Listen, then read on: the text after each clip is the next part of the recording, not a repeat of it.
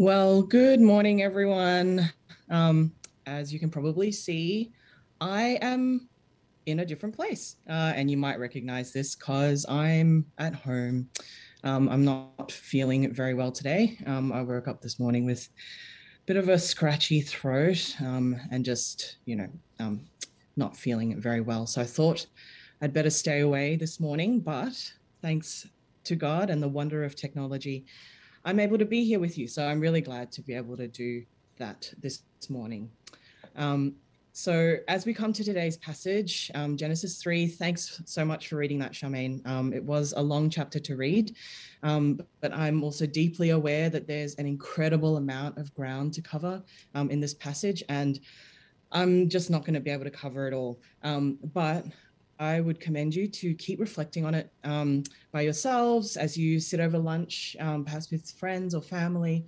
Um, just mull over this passage um, and all that God is trying to say to us in this. Um, I'm always surprised every time I come back to it that there's more. I'm like, surely I got all the things already from this from this passage, and I just I haven't. I haven't gotten to the depths of all that God has to say to us here. Um, but if you have your Bibles or if you need to look on a device to see a Bible, um, please do so and open at Genesis 3. Um, now, just a quick recap we've had this account, right, of how God has created the whole universe from nothing by the power of his word, right? He has prepared it for life to bring order out of chaos um, and he has created humans, male and female, made in his image. Um, and he has given them the task of ruling over all living things. And after all the work of creation, God stops, he ceases. And everything that God has created is good. And then as we move through Genesis 2, the focus changes from this wide angle kind of whole universe view. It zooms in to show us something that God did while he was creating. Now, why would why would it zoom in? Evidently because something very significant is happening here. The Bible, as long as it is, does not waste words. So there aren't random details. You know, he's not, it's not like they're trying to pad out an essay and they're like, oh, let's just shove this bit in, right?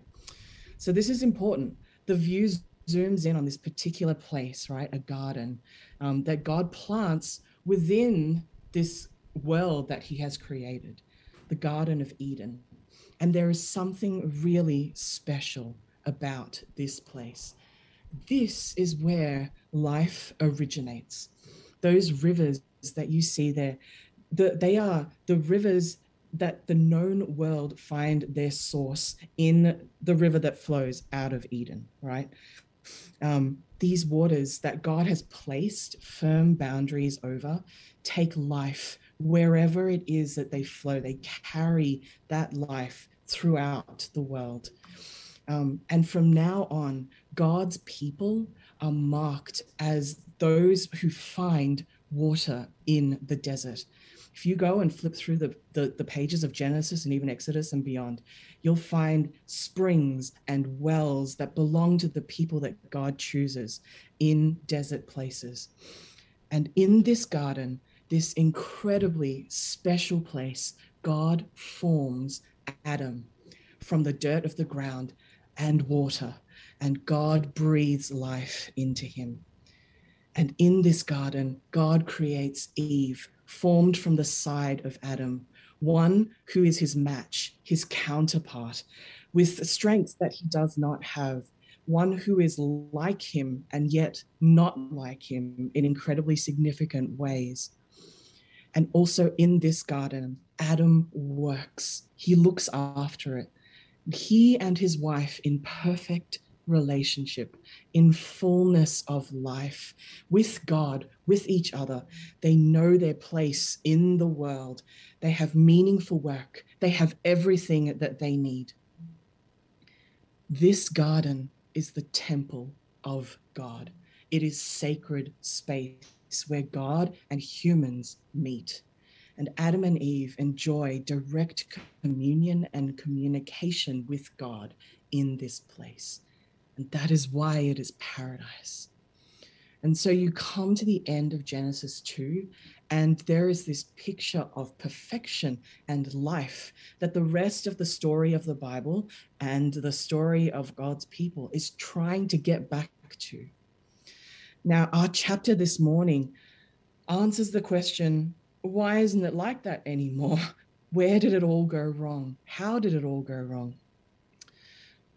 Now, remember that Adam and Eve weren't kind of in this garden lying on a cloud playing harps, right? God gave them responsibilities, He gave them tasks. Now, God had given the task to both animals and humans to be fruitful and to multiply and to fill the earth, right?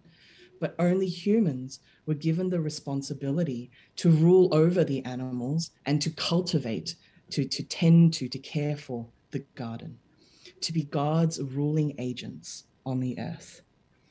And within this task that God has given them, there is great scope for learning, for discovery, for creativity. God plants a garden in just one part of the whole of, of, of his created world. And he gives humans the task, as they are fruitful and multiply, to cultivate and extend the garden, to extend the temple of God over the whole earth. And they are given a freedom to do this with just one prohibition, just one thing that God said, don't do this. Out of all the trees that are in the garden, and there's an abundance of trees in the garden, there is one in the midst of all of those that you are not to eat from. Because on the day that you eat from that tree, you will die, God says. Now, all Adam and Eve have known up to this point is peace and joy and love, perfection, the perfection of the life giving presence of God. But eating from that tree will bring an end to all of that. It will bring death. Now, in this chapter, Adam and Eve will make a choice about how they want to rule and cultivate the world, about how they want to live ultimately this is about whether or how they will choose to gain wisdom, right? Um, whether they will wait on God for wisdom and for knowledge, or whether they will turn somewhere else, whether they will try to make their own way and find out find their own ways of doing things. And it will have ramifications over the rest of human history and over the state of all humanity and this universe. So they will be faced with three questions What has God said? Do you trust the God who said it? And will you live what that God has said? So, what has God said? So, into, into this garden paradise, the snake, an agent of Satan, enters. And he begins with a questioning half truth. Um, our English translations make this seem a bit more subtle than it is. But when you look at it in the original language, which, um, as the commentators tell me, the snake is actually emphatic, like em- emphasizing the negative, the, the not um, in his first word. He makes God sound harsh, unreasonable, even uncaring. And it's actually a ridiculous overstatement because God had created an abundance of trees for them to eat from, um, and only one tree from which he told them not to eat. In that incredible abundance, only one was barred. Now, Eve does catch this, right? She corrects the snake in what he says. But then she adds something to God's command. We aren't told exactly why she added that God had told them not to touch it, touch the fruit whether it was an additional safeguard that they thought was a good idea to put in place, or whether they remembered it wrongly, whether when Adam told Eve, he added this thing in, we don't know. But it does reveal that there is a gap in knowledge, even if it is small at this point. Do you know what God has said? Do you know it well enough to identify and correct even partial truths? Now, as God's people, I think we often fall short in this because, as I said a couple of weeks ago, studying the Bible is study. you need to read it, first of all, and understand it. It's not instinctive. Um, now, many of us, I think, who have been you know christians for a while and do read our bibles you probably have your favorite parts that you feel like you can understand better and relate to more. But maybe there are other parts you avoid. And maybe you've gotten to the point even where you've never read some of those other parts. Um, so you might decide you know you might have decided to just mainly stick in the new testament or or just look at the gospels. Maybe you just really like the psalms and that's where you stay but you find a lot of the rest of it just like confusing now, the Bible, because of the, the time period in which the Bible was written, it does make sense that it's not immediately understandable to us in our current day. It's not like picking up the latest book that's on the shelf, whatever's been written in the last couple of years. And you shouldn't expect to be able to understand everything all at once. And you shouldn't expect that your understanding can't or won't change and deepen as you study more you see within the Bible, as, as it has been written to us, there are different cultures to understand, different types of writing that we need to understand how to read. There are even different languages that have different nuances. I mean, you know, right? When you say something in Chinese and you translate it into English, often you lose something when you translate it. Yeah? Each language has its own way of expressing things and its own kind of um, nuances that sit underneath the text that a native speaker understands, but somebody outside of that doesn't understand immediately or instinctively. But despite all of this, the Bible is this incredible book because children, new Christians, can understand it. And also, people who have been reading and studying it all their lives can keep learning new things. And that's because it isn't an ordinary book. It's not ordinary because it is the one that God has written to give to his people. I think sometimes we're a bit fuzzy about what's in the Bible. But, you know, from time to time we use it like it like a manual kind of like we just want a quick answer to something or a comforting word or something like that. So like we flip through or we Google to find it. Instant gratification, grab and go. Tell me what to do. Um, know, let me flip to the index to find what I need. But this is not what it means to know God's word. It's not like, you know, fastest finger first on the buzzer, right? And it's not about knowing the right phrase to Google. Knowing God's word goes beyond simply knowing the right answer. It's, it's actually caught up in the nuance of what it means to know from a he, in a Hebrew perspective when you know something or someone, it means you have experiences with them. There's a deep intimacy, there's a relationship. And that means that when we take the time to grow deeper understanding of God's word, we search out the tools and the information that, that will help us. And we ask the Holy Spirit to help our hearts to understand what God is, is telling us in his word. We seek out other Christians who will guide us. Now, some of you listening right now, maybe you, you don't have a clear idea of what it means to be a Christian. And maybe you're not really very comfortable reading your Bible. Maybe you've been coming to church for a while, maybe you've only been coming for a short time. But regardless of how long it's been, you don't really know what it's all about. Can I encourage you? Um, we are planning to run um, Alpha as a foundations course for us. Um, you know, it, a little bit later in the year.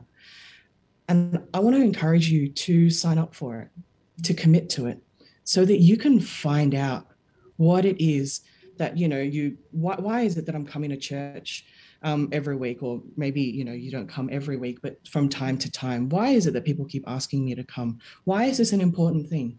Why is it that belonging to God and God's people is such a significant thing in life? Don't just reject something that you don't understand. Learn what it's about. Know what it is before you make that call about whether this is really the way that God um, wants you to live, or whether it's the way that you want to live, that you want to choose between. Okay? So, do you know what God has said? Study his word.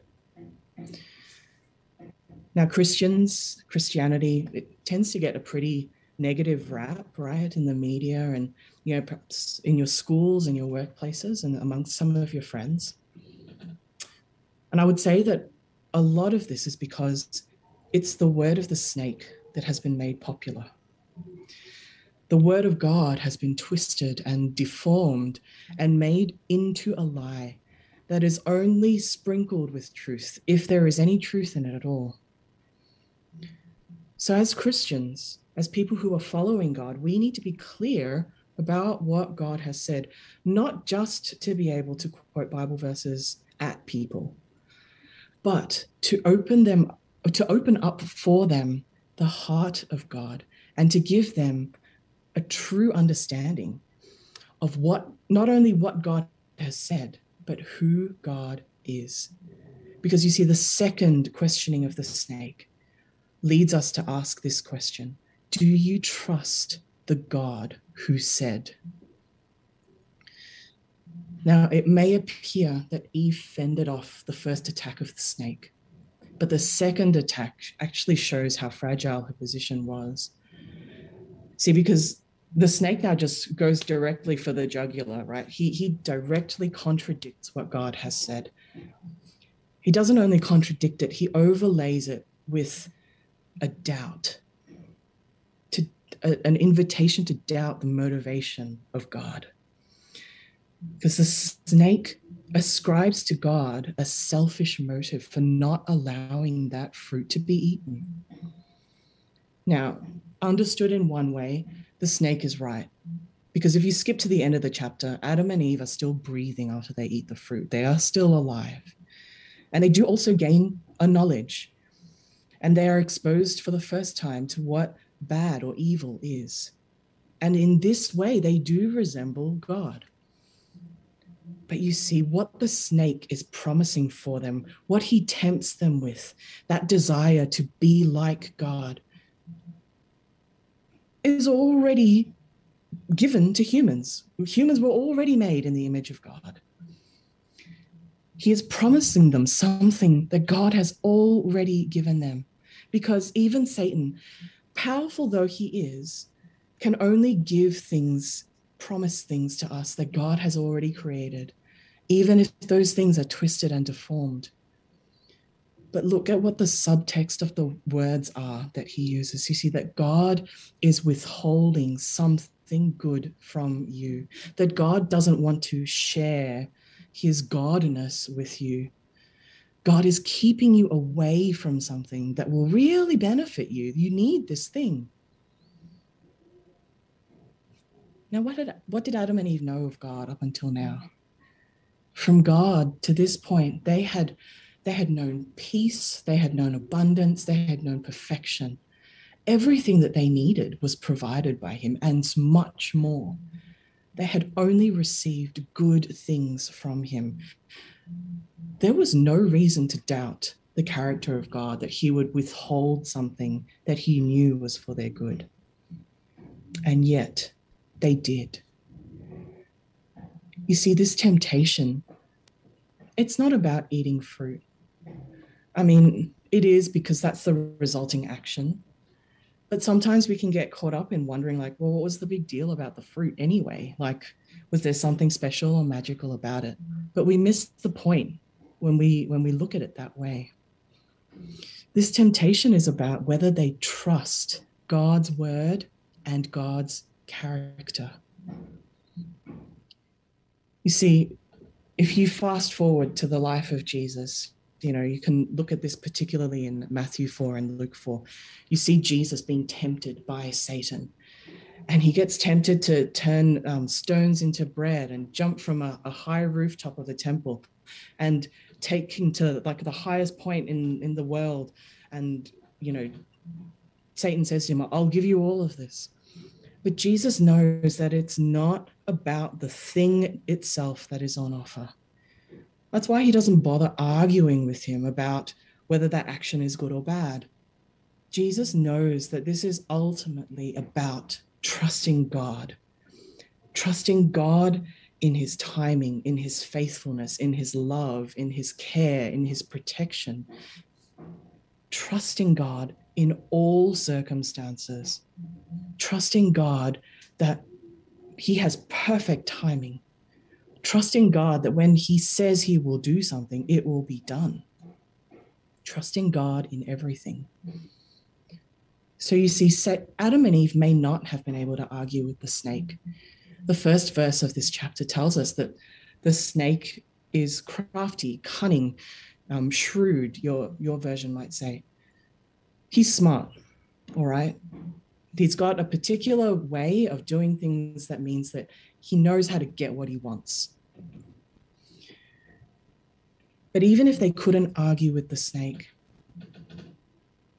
they showed in this that they didn't trust God. They didn't need to argue with the snake.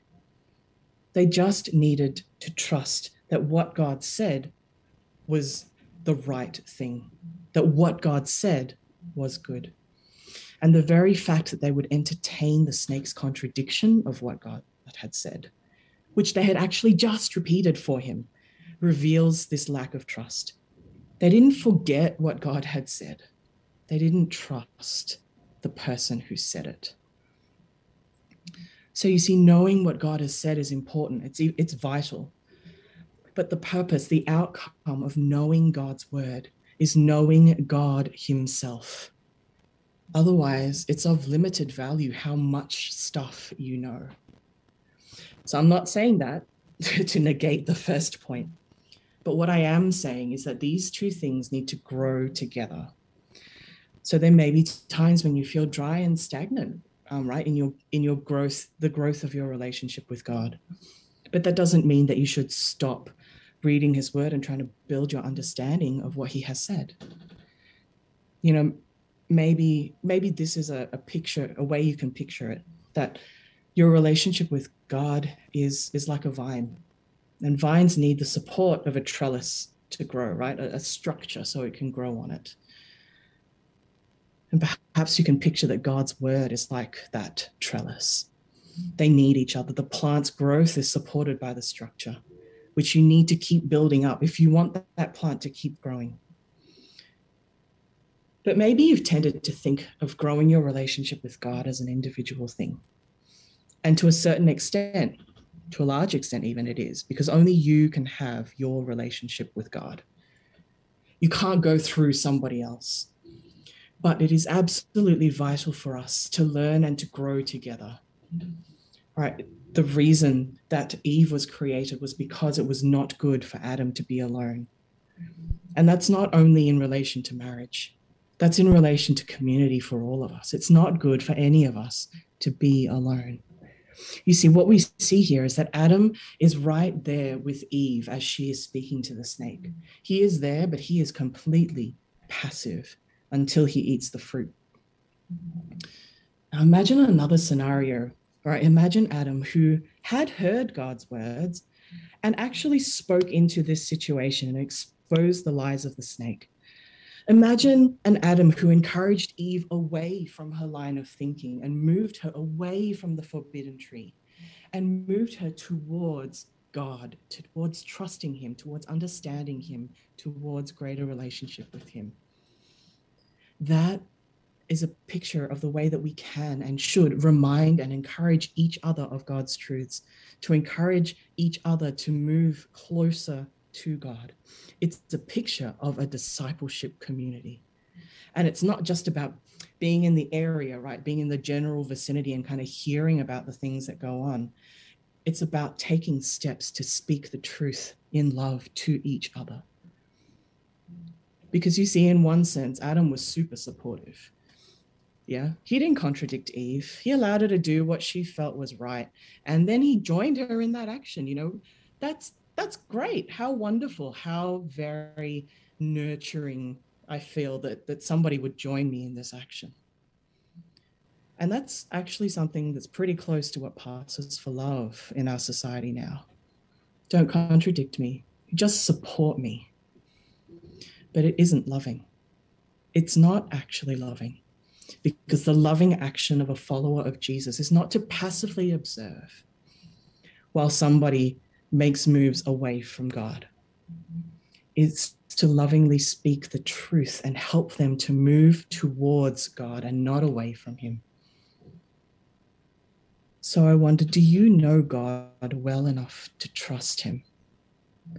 Do you have people around you who will encourage you towards knowing God more deeply?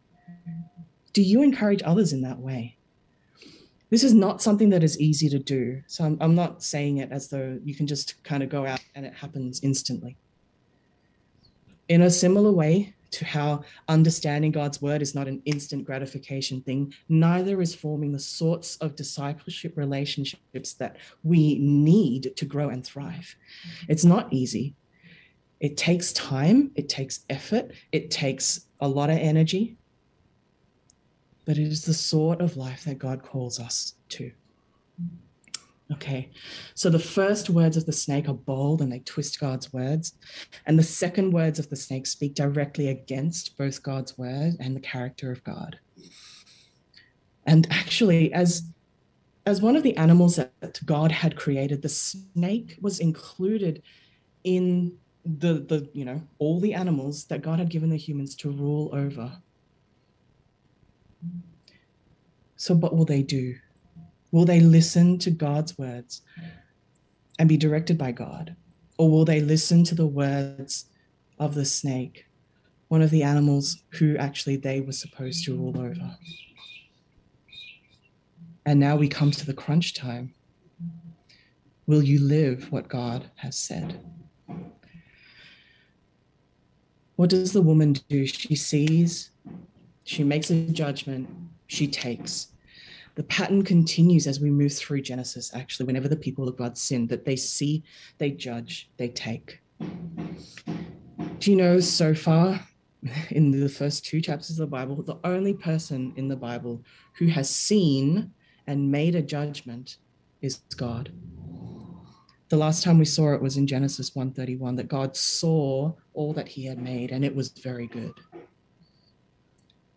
So, look, in order to be in a position where you do an act of sin, you have already taken the place of God in your heart.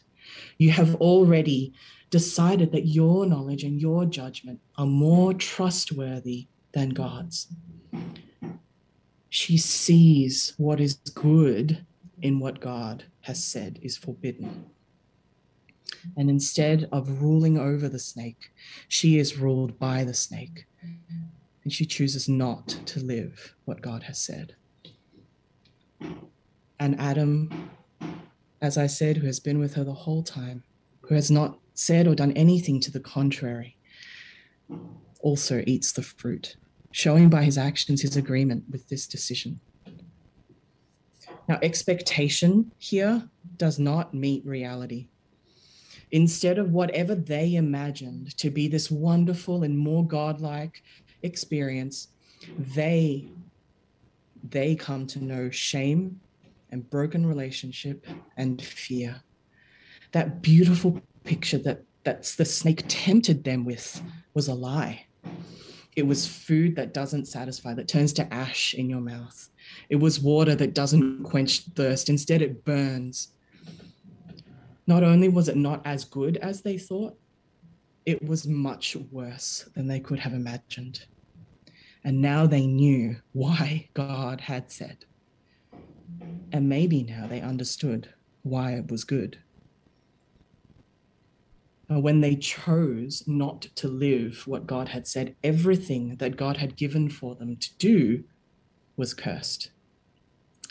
They had been told to rule the animals, but now the snake would fight them.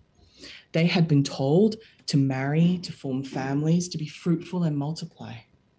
But now, everything associated with with having children and growing a family. So, not just the act of childbirth itself, which I'm not saying is not painful, but not only that, but the whole thing associated with growing families, of, of having children and raising them, of living with a partner as husband and wife, all of that would be scarred and difficult and painful. They had been told to cultivate and care for the land, and now it would fight back against them, producing thorns and thistles. Adam and Eve had been offered full and abundant eternal life, and they were cut off from it to return to the dust from which they were formed, back to dust. Do you know what dust doesn't have in it? It doesn't have any water in it. The water of life. Gone. This is a picture of dead life. Adam and Eve are still breathing, their hearts are still beating, but the life has gone out of life. This is life without God.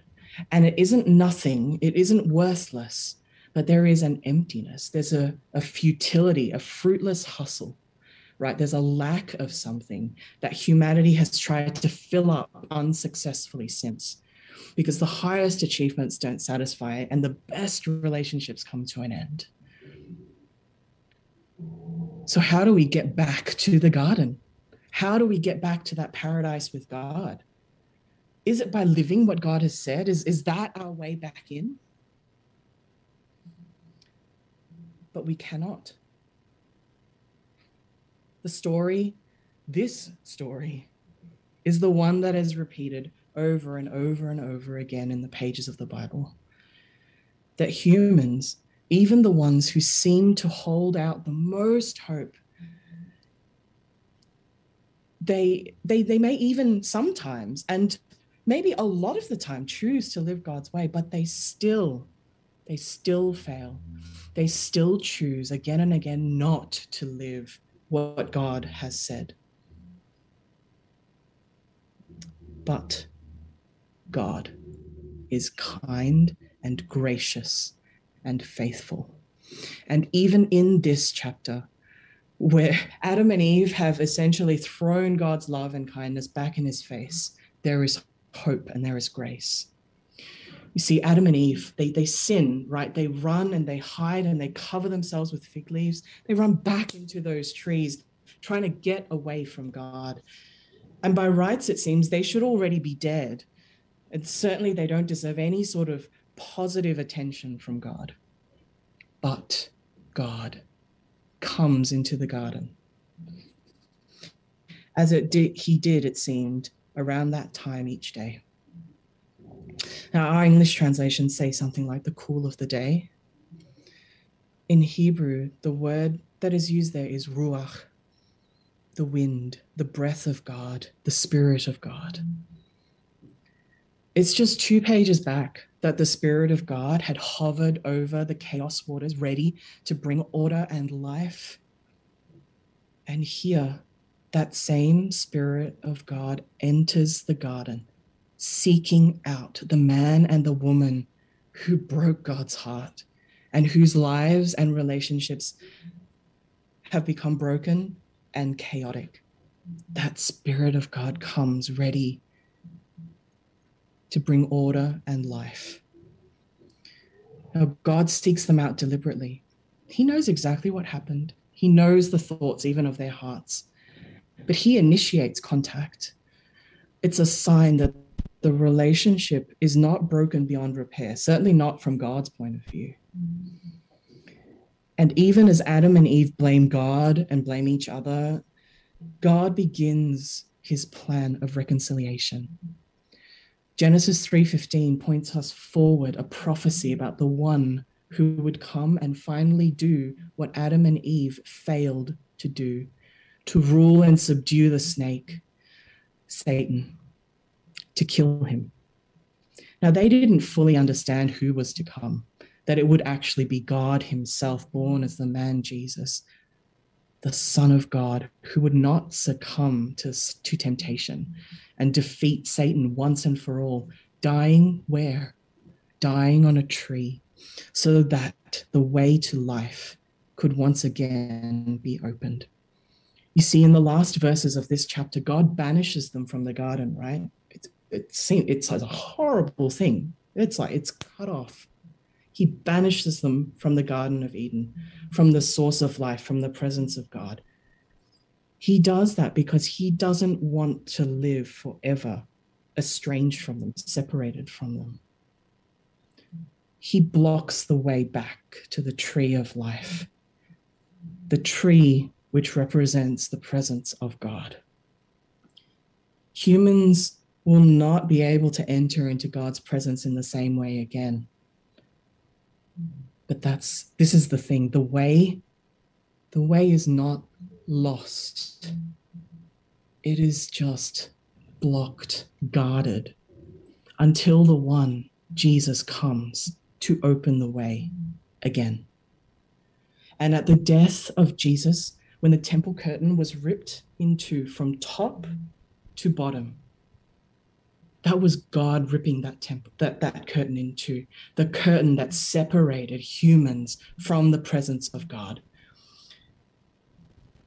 That that was that was God saying, You don't need to fear to enter my presence again because the way has been opened for you in the death of Jesus.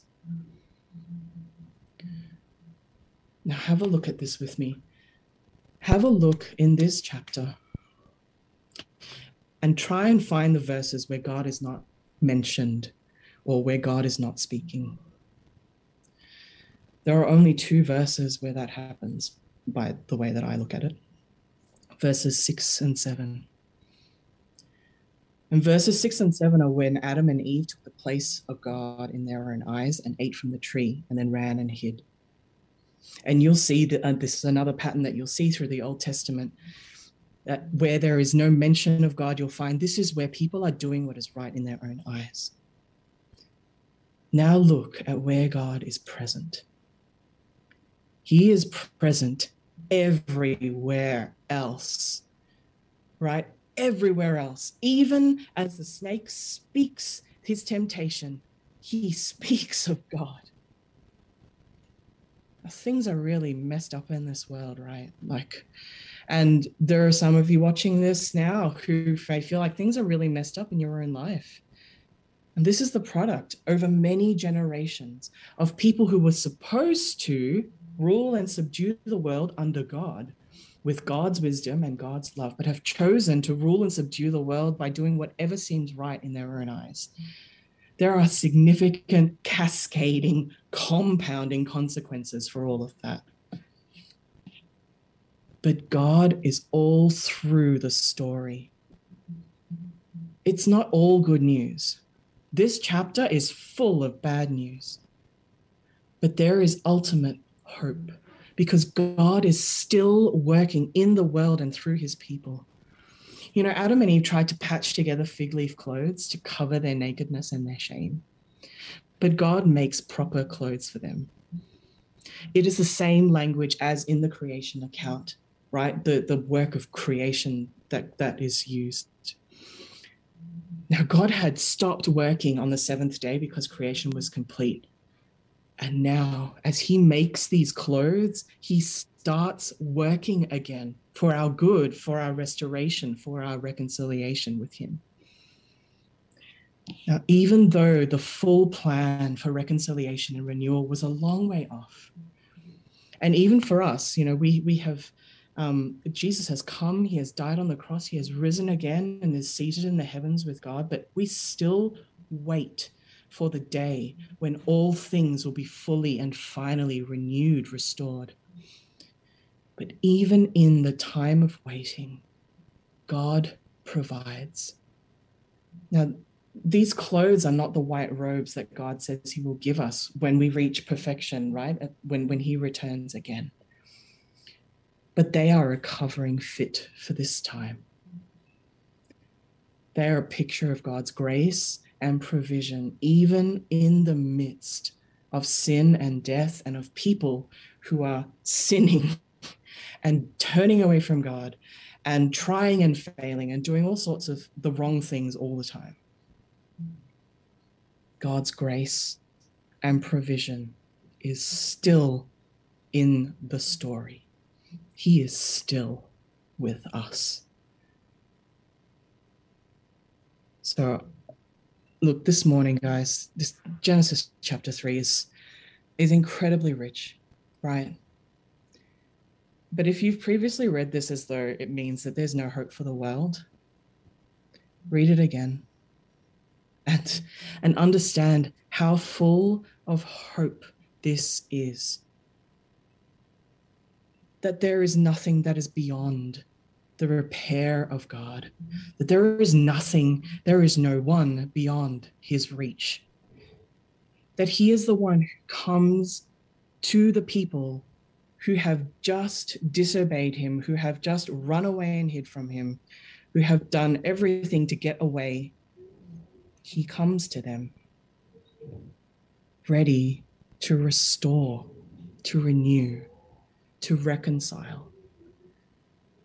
It happens on a cosmic level, his plan for all of creation. And it happens for each of us in our lives, in the really bad decisions that we make, in the ways that we have been hurt, in the ways that we hurt others, in the ways that we think, what is going on? I don't understand what is happening here. How could this possibly be what God has planned? And yet, it is. Nothing has come out of his plan. There's no thread that you can pull on that says, "Whoop, sorry, it's all over now. There isn't one. So come to God. Immerse yourself in what He has said. Deepen your understanding of who He is and live in the sure and certain hope that he has promised. Amen.